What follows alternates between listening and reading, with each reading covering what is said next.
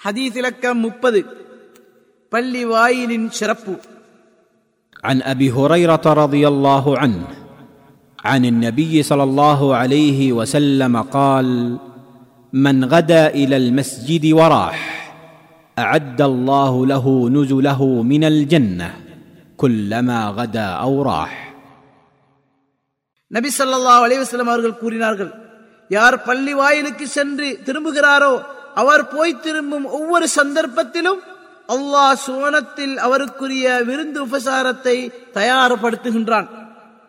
அறிவிப்பவர் அபு ஹுரைரா ரதியல்லாஹு அன் ஆதாரம் புகாரி முஸ்லிம். அறிவிப்பாளர் பற்றி பதிமூன்றாம் நபிமொழியில் கூறப்பட்டுள்ளது.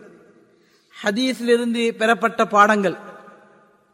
ஒன்று அல்லாஹ்விடத்தில் பள்ளி வாயிலுக்கு இருக்கும் மகத்துவத்தையும் அதில் அவனை வணங்கி தியானித்து நன்றி செலுத்துவதன் மூலம் உயிர்ப்பிக்க வருபவரின் சிறப்பையும் இந்நபி மொழி தெளிவுபடுத்துகின்றது.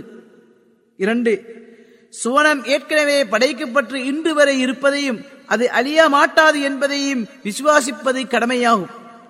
அல்லாஹ் அவனது நேசர்களுக்கு அவர்கள் கட்டுப்படும் விதங்களுக்கு ஏற்ப பல இன்பங்களை தயார்படுத்தியுள்ளான். மூன்று அல்லாஹுக்கு வழிபடுவதன் மூலம் பள்ளிகளை நிர்வகிப்பதை இந்நபிமொழி தூண்டுகின்றது. எனவே பள்ளியை கண்ணியப்படுத்தி அழகான ஆடைகளுடன் நல்ல நல்ல கோலத்தில் நறுமணம் கவல அதனுள் நுழைய வேண்டும். அழுக்கான ஆடைகள் மற்றும் துர்நாற்றங்களுடன் நுழையக்கூடாது. மேலும் அதில் வீண் விளையாட்டுகளில் ஈடுபடவும் கூடாது.